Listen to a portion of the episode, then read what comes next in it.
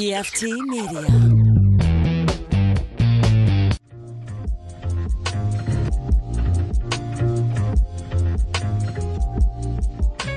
This is the major scale jazz, past, present, future, and everything in between.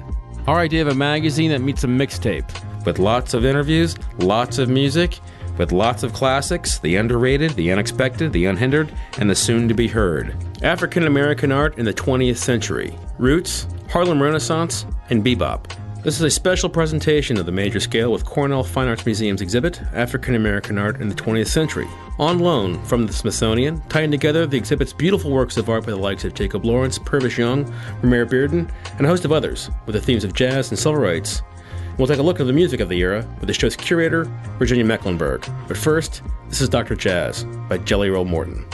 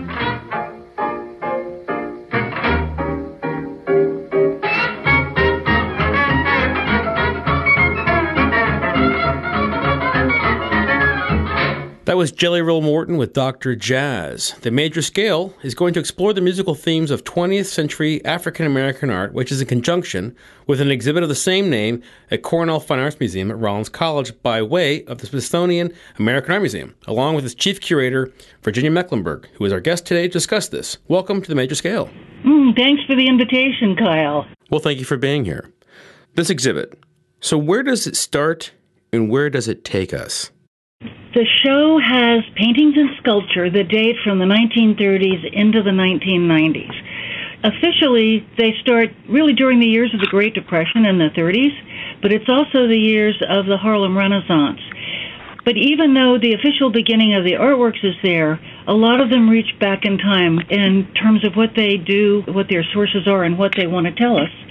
And then they go as far forward as the 90s, so through the civil rights era and into that period in the 90s of anti colonialism in Africa. You visually and thematically, this exhibit really strikes a chord with our history. The past really comes alive, and it resonates back to the present day. What are your thoughts about that? For me, it's fascinating to see how current many of the ideas are that the artists were expressing in the 1930s, how current they are today, some of them terrifyingly so, in things like Black Lives Matter. There are underlying themes that have to do with the individual in society, with the idea of affirmation, with who we are and where we've come from. And those are coming through in the works, um, really in an historical voice, whether or not they were painted in 1950 or painted in 1990 or 1930. The past resonates with us. I like how you said terrifyingly so because one of the themes in this exhibit that still happens today, and my heart really goes out to this one, is the painting about the janitor as the artist. And that's the one that really pulls my heartstrings because I've experienced and I've known so many people who've come from harder backgrounds and they have such a hump to get over and to kind of make their talents into a vocation rather than the other way around. I'd like you if you could expound on that painting and what that means today. It speaks to the idea of invisibility and who we see in our daily lives and who we acknowledge and who we just don't even know is there. Uh, that painting by Palmer Hayden called The Janitor Who Paints, Hayden had this wonderful saying about the man that he was painting was a friend of his. The artist had also worked as a janitor, but when his friend wanted to show his work, talk about his work, he was always described as the janitor who paints, as opposed to the painter who supports himself doing custodial work. It's a reversal of the priorities in the man's life. Just hearing you describe that painting and the story behind it still pulls those heartstrings and puts that lump in my throat. And I think about all the, you know, all the people who've paid their dues in the world. Now, one thing about this exhibit that I think puts it right front and center in modern times is like with the advent of YouTube, it's really easy to reference the people and places and the times that are depicted in these works. Many look like they could be the set pieces you would find in vintage performances from like Duke Ellington, Bessie Smith, Leadbelly, and Lonnie Johnson with images like James Van Der Zee's photography, the Cotton Club, juke joints, you know, life, both economic and social. Now, what can you tell us about that, and how can you wrap that into it? Well, it's true. And there's a sort of synergy between the music and being able to see the performances of some of our greats, our true greats, that now we can see on YouTube. When we can understand better what the visual artists were looking at, thinking about, how they were absorbing the things that came to mean a huge amount to them. It's one thing to listen to the Empress of the Blues, to Bessie Smith. It's another thing to see Romare Bearden's painting of Bessie, it's actually a collage of Bessie Smith, at the same time that you're listening to her music and seeing the way she moved. There's such synergy, there's such a symbiosis in having both things. And until recently, we've not been able to do that. That's so true. And I have to comment. One of the things I saw at the exhibit were people pulling out their phones, which normally is socially taboo. But I have to say, it is something I wish I had when I was a kid because you can look at these paintings, which are decades and decades old, and you can reference okay, who is who am I looking at? What am I talking about? And you can see it right there on your phone, research it, examples, and then all of a sudden now you're in front and center in the present day. Yeah, they come to life, and you have the opportunity to look at them again and again, and so that you're not just getting a first impression, you know, for the music, just sort of the way it goes, the melody, the syncopation, the whatever. But you have time to think about it and begin to develop questions in your brain and go back and look at it again. And then, using Bearden as an example, knowing that he was there, he he knew these people, he was talking with them, he was watching their jam sessions. You begin to understand something about the way he made his art. He did this series in 1979 that he called the Jazz series. One of them is called Bopping at Birdland. That's a place. Another one is an image of the brass section that's jamming at Minton's, which was just downstairs from where he lived. One of the things you see in these is that the figures are not realistic. You can't, unless you really know the way somebody held a trombone who was in the brass section at Minton's, but you feel the atmosphere. He somehow made the sense of sound, and not just sound, but brass, come alive for you. And you feel like you're sitting in this place with a smoky atmosphere, kind of late at night, with the place just full of sound, of senses, of experience that you can't get by looking at the picture or listening to the music separately. Vivid description indeed. And I like how you mentioned Minton's Playhouse, which we will get to in a bit. Let's reference something you mentioned earlier Bessie Smith. And it's a good time to break for some music, along with other tunes from this period that we've been talking about with chief curator of the Smithsonian Art Museum, Virginia Mecklenburg, and the exhibit African American Art in the 20th Century. We'll start this off with Bessie Smith. Put it right here.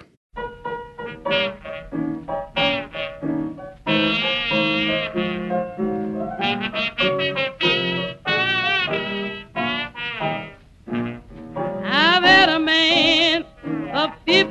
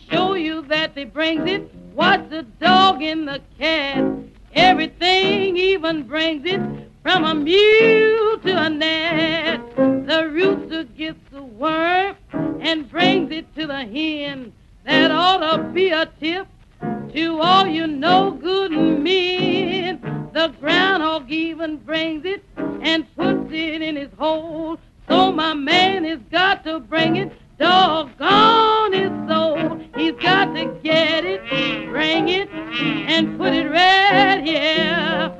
Else he's gonna keep it out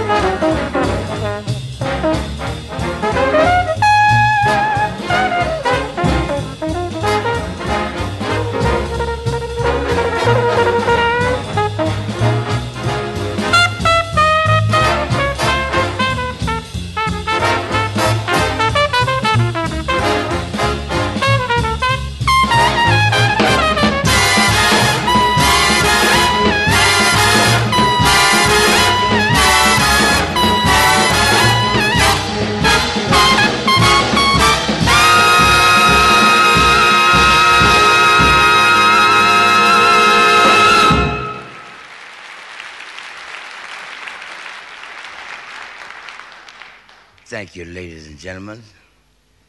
You give me a great pleasure. It feels so good to pronounce a very nice, a very nice musician. One of the best blues back in the early 20s. A boy that I know that strictly can put rhythm with blues and put blues with rhythm, you know? Because it's a wonderful solo with the blues, with the soul. When I mean soul, I mean soul. I'm going to bring him to the bandstand by pronounce his name under this name. The one and only Lonnie Johnson.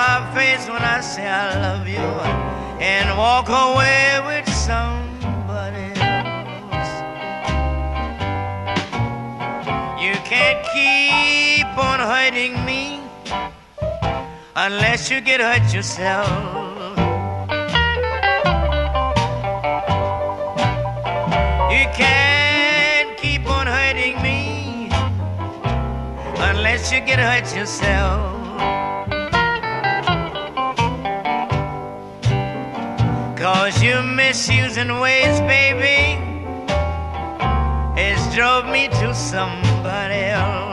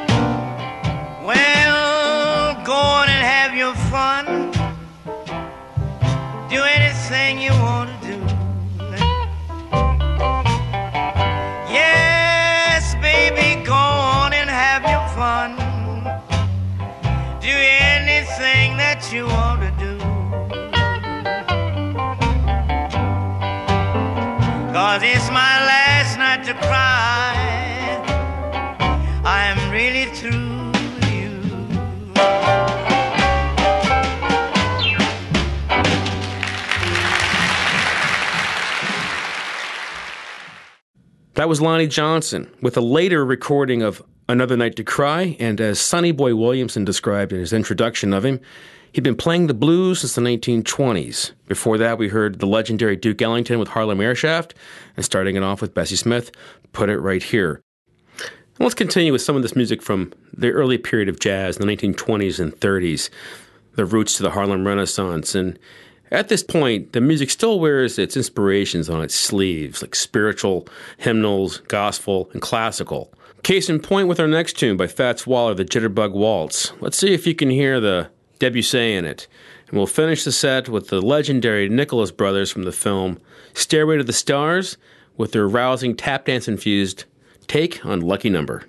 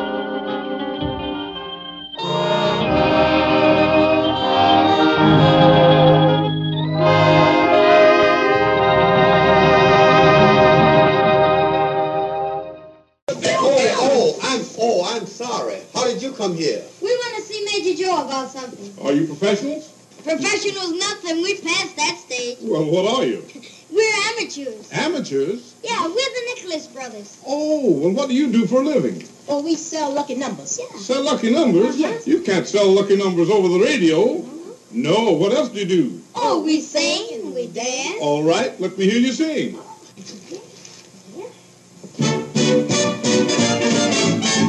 Lucky number, Oh, I'm dreaming of lucky numbers. hoping that those lucky numbers Yeah. will show for me. Numbers gonna show for you and me. Superstitious What even makes me suspicious? table with 13 dishes Dishes will make me. make, you flee. Heaven's. Hey, that's my meat. Yeah. Yeah, man. Well, all right then. Put my trust in Goofer Dust. Cause you know someday it may bring you a seven. Or maybe a lucky 11. Oh, Call your number for me. Yeah.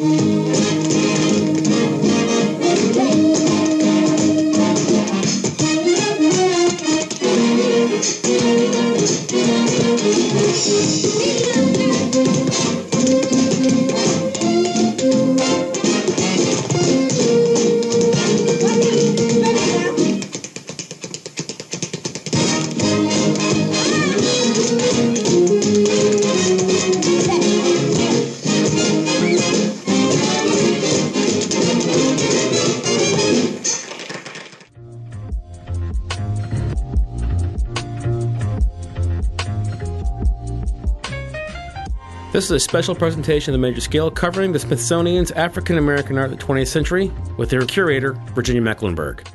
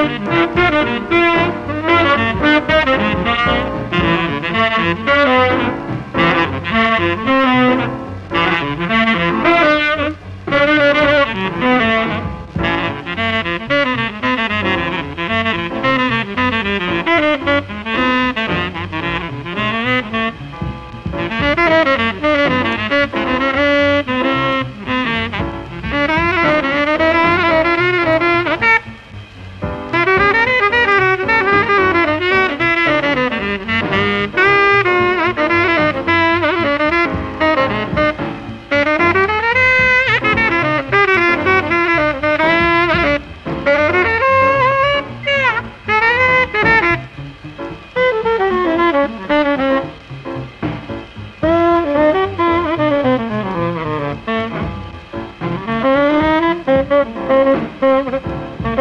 you.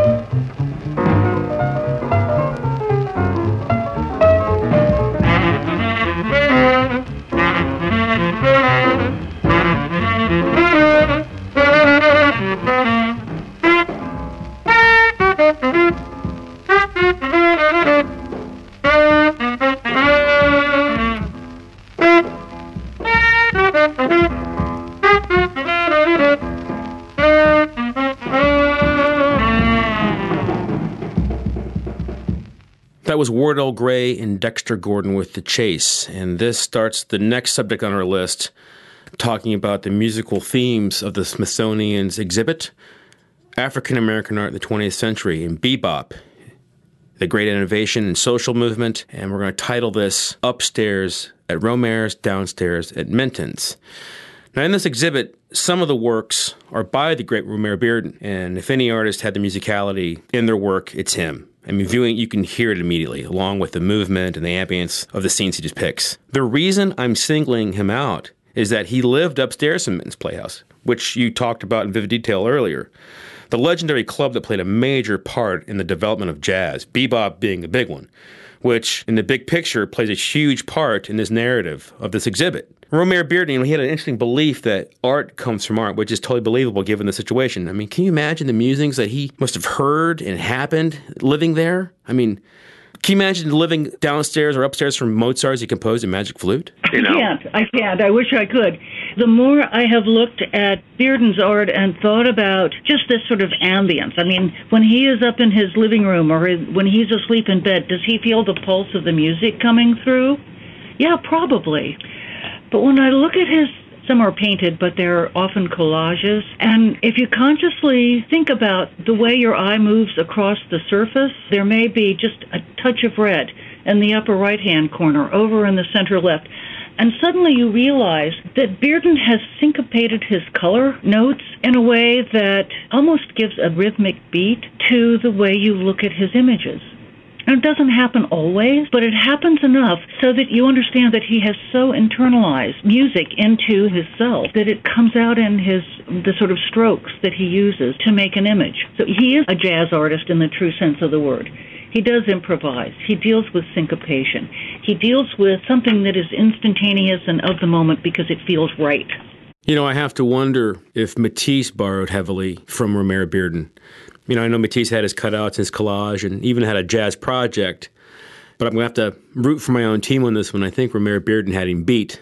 Which leads to a good segue. Let's hear some music that you would hear a typical night at Minton's and of this bebop period. We're going to start this set off with the great Roy Eldridge. This is Wabash Stomp.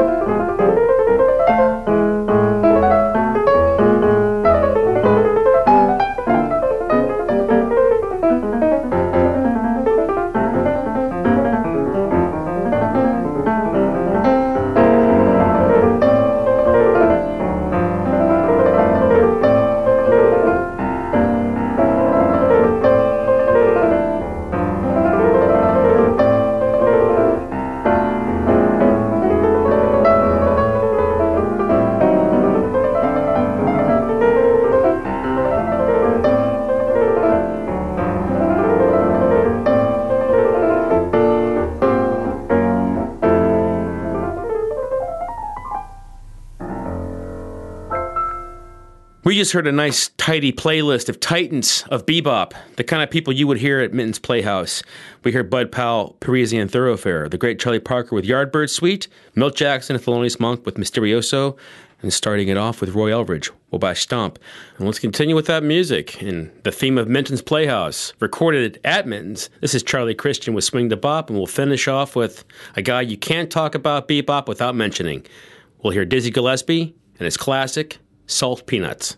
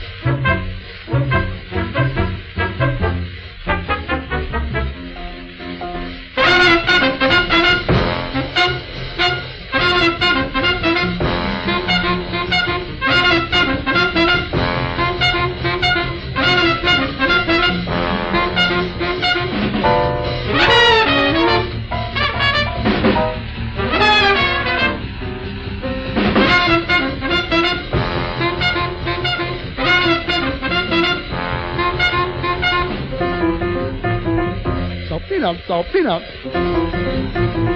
salt peanuts. Salt peanuts, salt peanuts.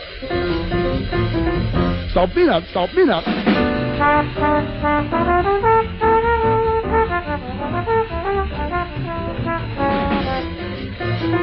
Salt peanuts, salt peanuts. Salt peanuts, salt peanuts. Salt peanuts,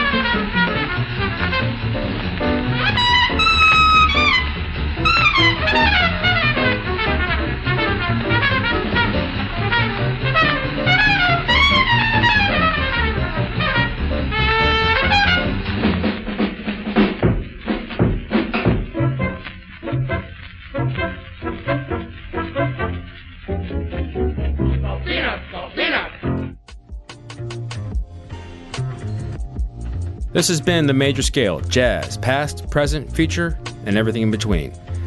Produced and created by Kyle Eagle and Chris Barani. Jazz Phantom is our theme song by Chomsk. Special thanks to the Smithsonian and their chief curator, Virginia Mecklenburg, as well as the staff at the Cornell Fine Arts Museum, Gisela Carbonell, Hein Bergy, Ina Heller, PFT Media, and a special thanks to Jack Starling.